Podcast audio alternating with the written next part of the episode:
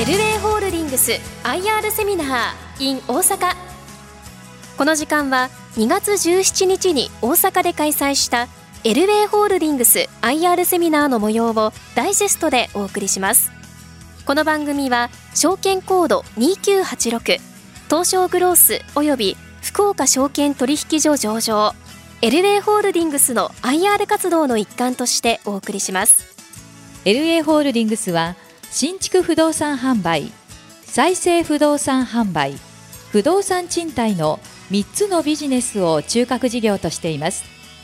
2023年よりマンションデベロッパーの株式会社ファンスタイルを子会社化し沖縄県に進出。また昨年6月14日に福岡証券取引所へ重複上場を果たしました。それではご紹介しましょう。証券コード2986東証グロース副賞上場。LA ホールディングス代表取締役社長の脇田栄一さんです。皆様拍手でお迎えください。聞いては株都庁カタリスト櫻井英明さんでお送りします。では脇田社長よろしくお願いします。よろしくお願いいたします。よろしくお願いします。はいはじめに会社概要ということでこう出てきております。で今日冒頭申し上げます会社名言う前に一番大事なことこの右側のですね証券コード2986福ハローということでこれ私いつも会社説明の時にですね会社名よりもこちらをまずご説明申し上げて皆さんに覚えて帰っていただこうと福ハローという語呂合わせでございます。会社名株式会社 LA ホールディングスということで不動産会社を束ねるホールディングカンパニー不動産デベロッパーでございます。現在下に不動産事業会社6社束ねておりますそれから今年の1月から持ち分法適用会社ということでアーバンライクということで熊本県本社の、まあ、今非常にですね熊本県半導体工場設備庁舎熱いところでございますまあ、ここがグループに入って一緒にやってるという会社でございます。で、デベロッパーですが、私どもの会社特徴はですね、書いてあります新築不動産、再生不動産、それぞれ販売、不動産賃貸業ありますが、創業は再生不動産という事業が私どもの創業で行列を重ねております。それから市場につきましては、私ども成長市場の東証のグロースということと、福岡証券取引所の本則これは私どもが九州福岡を中心とした九州沖縄エリア重点エリアとしております、まあ、そういった背景も含めまして現在福岡証券取引所の方にも上場させていただいております。創業ですね1990年でございます、まあ、ちょうど昭和のバブルの頃でございます。1990年に創業しまして再生不動産のパイオニアと書いてありますが当時マンションというのはですね新築で通常マンションを販売するんですね。でただ大手のマンションデベロッパーが大量に供給して新たに買う人ではなくてまた住んでる人に買い替えしてもらうとそういったマーケットを形成されてましただその時に一度買ったマンションを売って新しいマンションを買い替える時のその売ったマンションを私どもは引き取ってリノベーションして販売するという事業を実は30年以上前からやっております。事業内容ということで、まあ、新築再生、それから不動産賃貸ということで、ざっとお話しします。まあ、今期売上高314億9000万ということで、新築不動産販売、これ分譲マンション、B2C の分譲マンションもやっておりますが、一番大きなのは、収益不動産を開発して販売していくと。それから再生不動産、これ私ども創業ですね。これはマンションの一部屋一部屋を買い取って、リノベーションして販売していくと、こういう事業でございます。それから不動産賃貸。これは私どもの不動産賃貸は特徴ございまして、大半がヘルスケア施設でございます。30年間一括で貸して固定家賃というのが私どもの不動産賃貸業の特徴でございます。まあ、不動産デベロッパーね、新築不動産、どういう商材の流れかということですが、私どもデベロッパーというのはですね、不動産販売するだけじゃなくて、やっぱりメーカーなんですね。ものを作るんです。ですから、車で言えば、販売のディーラーではなくて、本体の工場機能も持ってるというメーカーでございます。常に何か不動産土地を買う建物を買うそれらに物を建てる加工するそういったことを含めて付加価値をつけて販売していくという事業の流れでございます。まあ、その中で私どもの収益の非常に太い柱となっております収益不動産開発ですね。で、これはですね、まあ、例えば分かりやすい例で言うと、まあ、アパートとかですね、賃貸マンション、これも収益不動産なんですね。で、私どもはですね、実はそういった開発はしておりません。開発規模10億から40億円の中規模。開発期間2年から3年。で、開発エリア、未来の一等地。まあ、これはですね、目抜き通りの高層ビルを建てるんではなくてですね、そこから1本入ったところに付加価値をつけて、ポテンシャルの高い商品を開発していくというのが私どものポジションでございます。バンと大通りに立ってるですね、立派なオフィスビルとか私どもやっておりません。また、やれないと言った方が正しいかもしれませんね。まあ、そういったところは大手の財閥系のデベロッパーとかにお任せして、それほど背の高い建物でないですね。こういったところに私どもの特徴がございます。まあ、それぞれ非常にね、あの手作り感のある、一生懸命ものづくりを重ねている商品でございます。で、この具体例、これどういうことかというと、場所はですね、すみません、大阪では東京のちょっと事例になりますが、東京の、まあ、小東という高級住宅街ございます。そこにですね、通常でしたら、まあ、個人住宅、分譲マンション建てるんですが、私どもはここに賃貸マンション、で、先ほど言いました賃貸マンションでもですね、他がやらない商品を作ろうというのが私どもの会社でございます。これは社長やっぱりそのこういう物件の競合って多分少ないと思いますんでクライアントとしてはこの賃料でもやっぱり住みたいっていう層がかなりいるってことですね。はいありがとうございます、まあ、実はですね他に供給がないんですね。競合相手がないじゃなくて供給がない、はい、はい、ですから例えば同じような商品があればですね隣の賃料と比較するんですがエリアに同じような商品がないんでですねまあ実は周りの相場が坪単価2万円だとしたときにですね、私どもは3万円、4万円という価格設定がこれ可能なんですね。まあ、その代わり、やはり私どもの会社のスタッフが一生懸命一つ一つ考えて、しっかりと作り込んでるというのが特徴でございます。祖業である再生不動産ですね。これも特徴ございます。ミリオンリノベーションシリーズと書いてあります。これ私どもの商品でございます。で、競合他社。これ実は東証に上場している個別リノベーションマンション販売している上場会社4社ございます。私ども含めて4社ございます。私どもの事業、すべてがですね、他がやらないことを一生懸命知恵を絞って、付加価値型のビジネスをやって効率よく事業を行っていこうということでございます。広さ100平米から200平米と。で、エリアも都心3区、5区に注力しております。まあ、同業他社、通常大阪にも支店ございますし、福岡等でも供給しております。私どもはそこは割り切って、しっかり都心の3区5区に注力と。で、それから価格帯もですね、現在、10年前は1億円台から始めましたが、1億円から9億円台までというレンジでございます。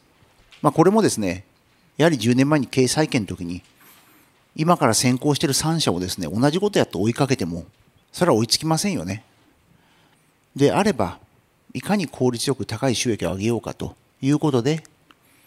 こういった極端な戦略を取ったのが、まあ、現在、実は非常に構想したという状況でございます。これ社長あの、明確なターゲットに対する必要不可欠な会社っていう認識でよろしいですか？非常にありがたいあのお言葉いただいておりますが、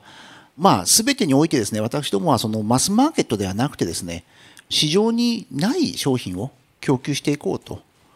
まあ、それとあの再生不動産、個別リノベーションマンションのやっぱり一番のポイントというのは、これ、立地なんですね。で立地につきましては、新築で新たにいいところを建てようとしてもですね、なかなか立地の余地ありません。でそういった時に私どもの商品が一つ選択肢に入ってくると。また価格についても、新築価格のですね、30%もしくは40%程度安い価格で供給できると。いうのが特徴でございます。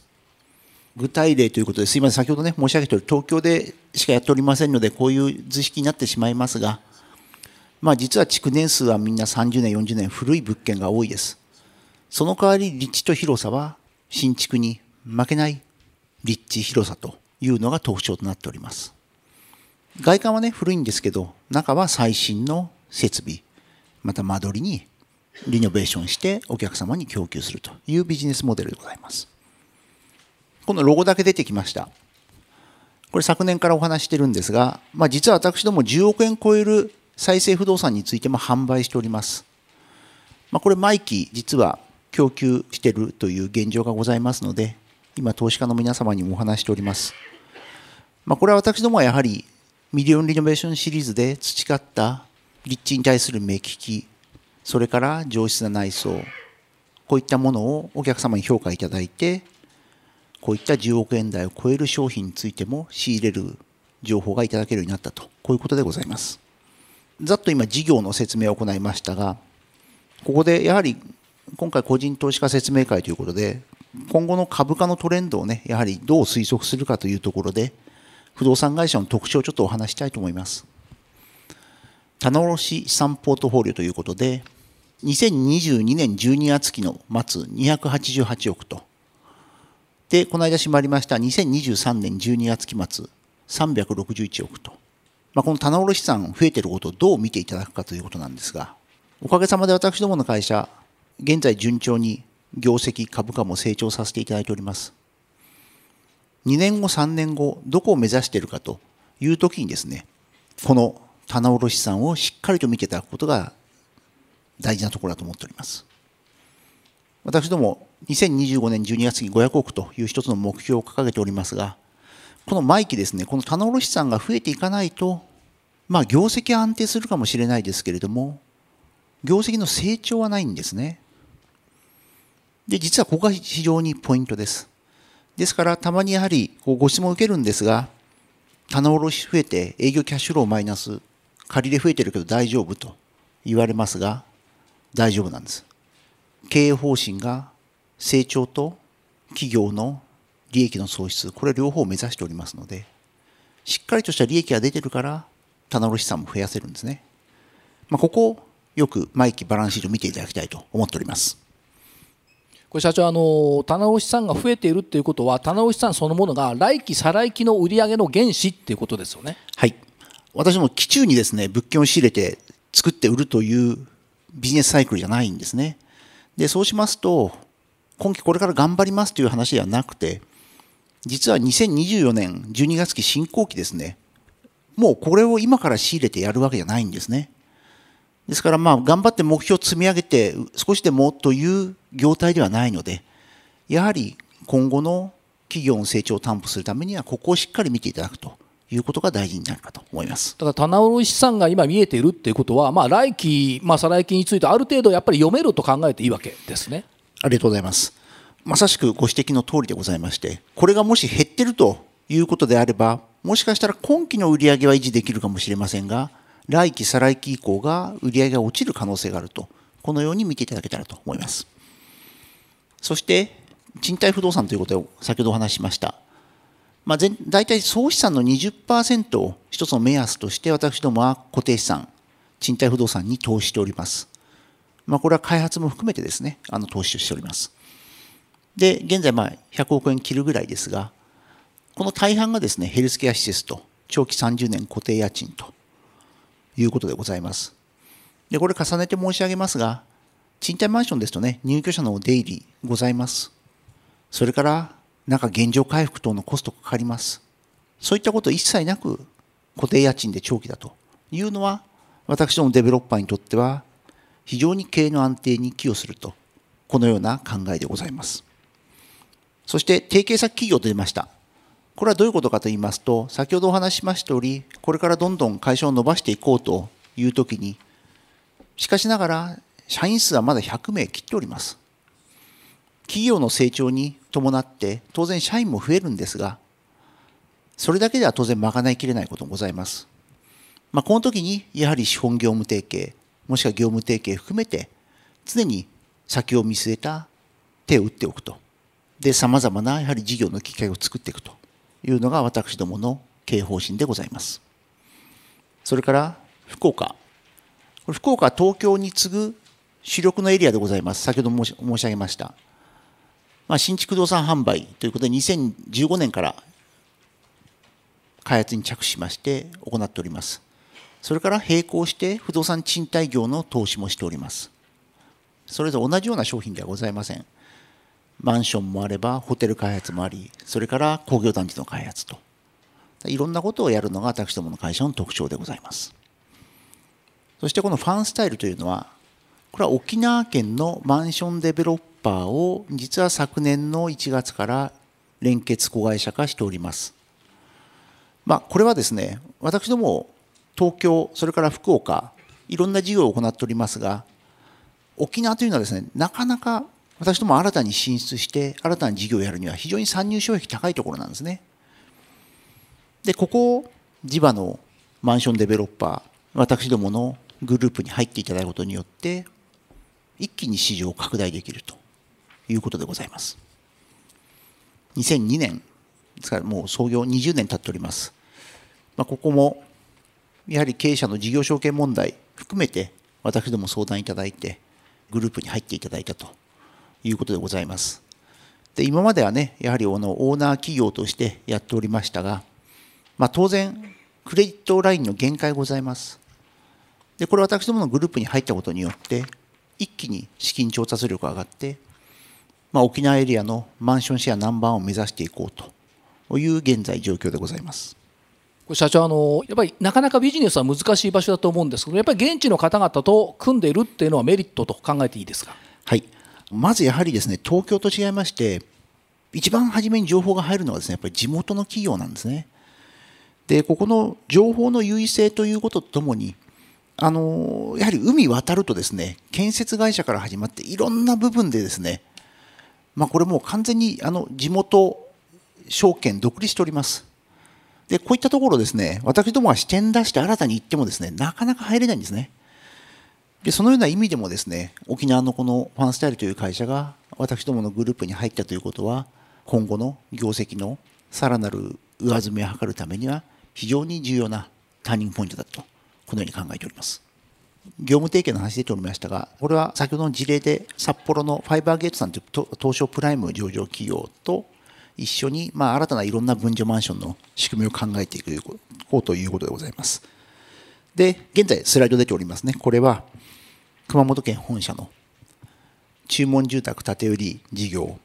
を行っているアーバンライフという不動産会社に私どもは資本参加いたしました。まあ、ここの一番の狙いはですね、やはり今今回九州の熊本、よく新聞出ますよね。これものすごい設備投資進んでおります。で、ここにやはり私どもですね、ビジネスチャンスを見出そうというのが一番の狙いでございます。で、また、やはり地元の非常にホットな情報、こういったものを取るためには、やはり地域に店舗網を持っているこのような会社と組むのが一番の近道だろうと、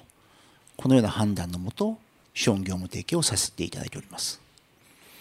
まあ、今後の私どもの2025年以降のですね、業績にやはり大きく貢献する可能性がある提携だと思っております。これ社長やっぱりその、まあ、札幌それからまあ熊本っていうことで伺っていくとやっぱりその半導体の部分っていうのも工場たくさんできてますけども、はい、変わってきてますよね街が。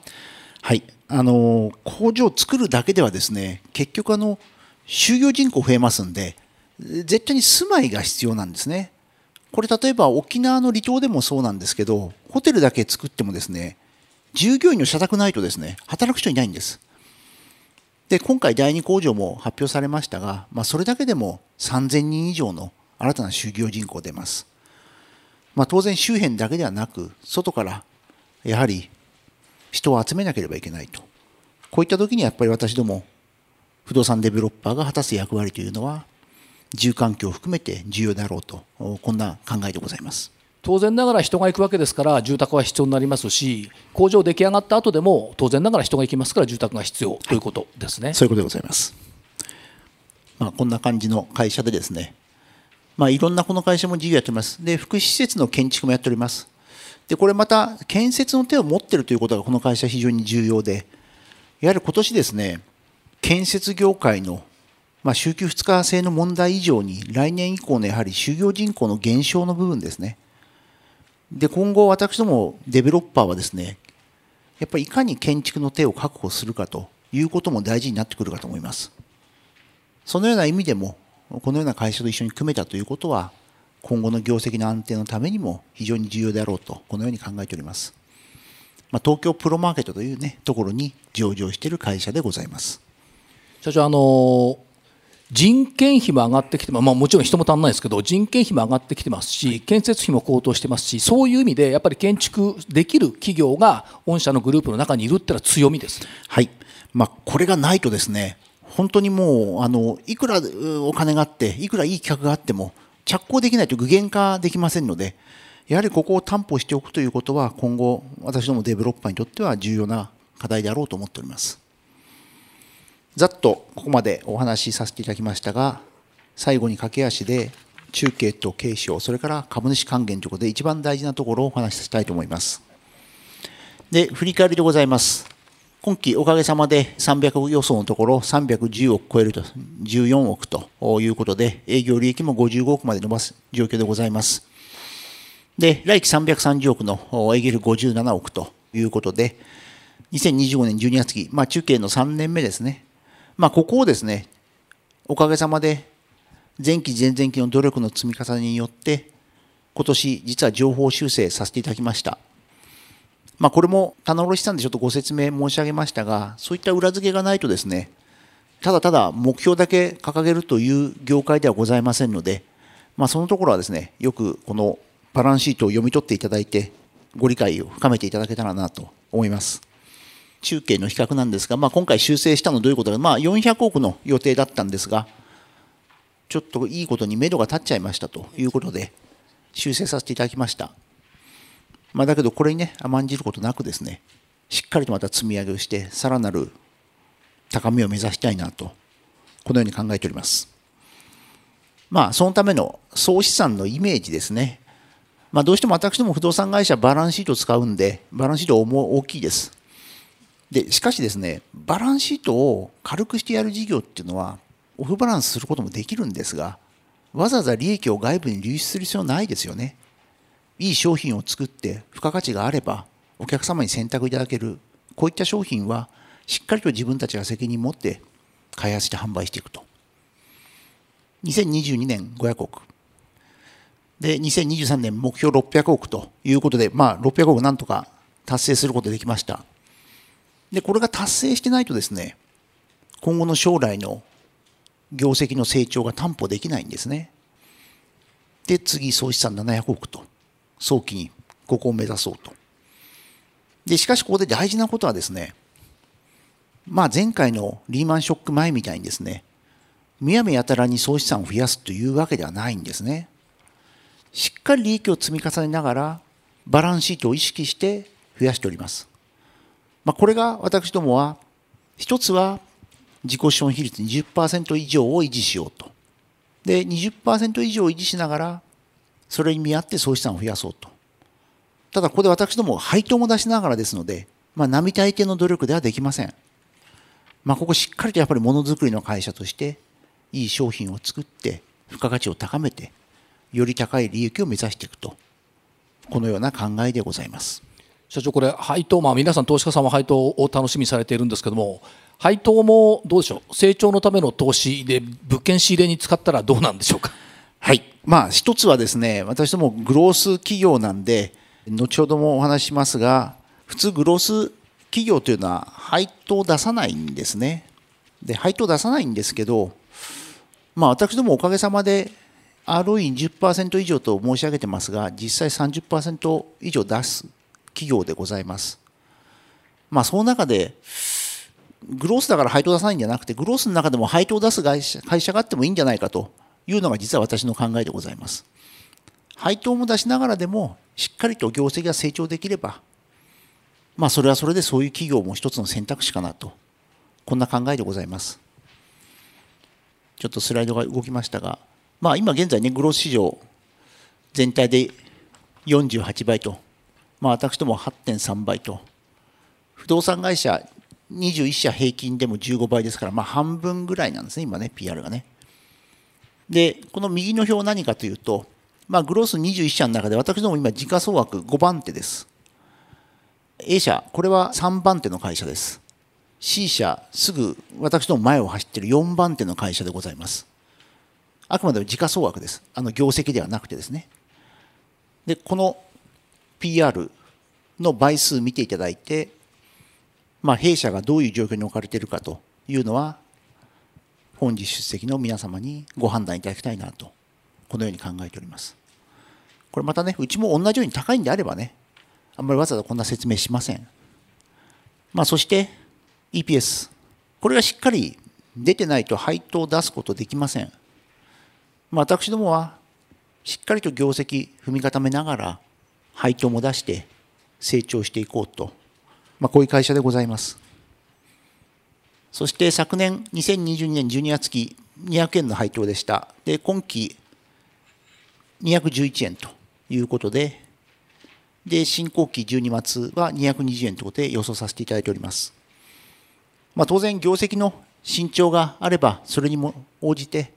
積極的に配当を出していこうというのが私の考えでございます。で、先ほどちょっとご指摘ありました、配当投資に回した方がいいんじゃないかというご質問の金額ですね。これ、まあ今年は13億出す予定でございます。昨年は11億出しました。まあ、昨年11億出してもですね、しっかりこれだけ業績を達成できたということで、皆さんにご理解いただきたいなと。まあ、配当出しながらもしっかり成長しますということを、まあ、今後も続けていきたいと、こんなふうに考えております。まあ、ちなみに、同じグロースの同業他社で、3位の会社はちょっと配当出されております。0.3%。で、4位の会社は配当出しておりません。まあ、どちらが正しい姿か分かりませんが、私どもはしっかりと業績を作りながら、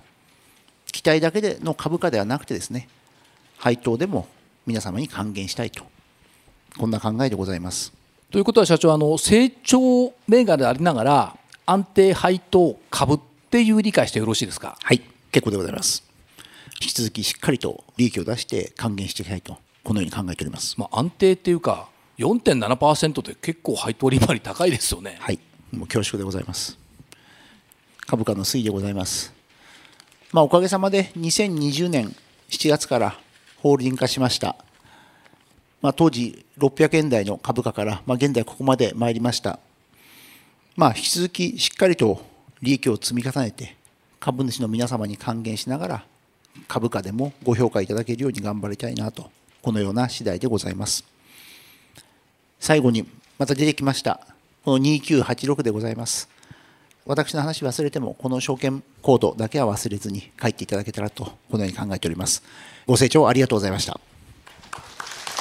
LA ホールディングス IR セミナー。ご出演は証券コード2986東証グロース副賞上場。LA ホールディングス代表取締役社長の脇田栄一さん。聞き手は株都庁カタリスト櫻井英明さんでお送りしました。脇田さんどうもありがとうございました。LA ホールディングス IR セミナー。この番組は証券コード2986東証グロースおよび福岡証券取引所上場エルウェイホールディングスの IR 活動の一環としてお送りしました。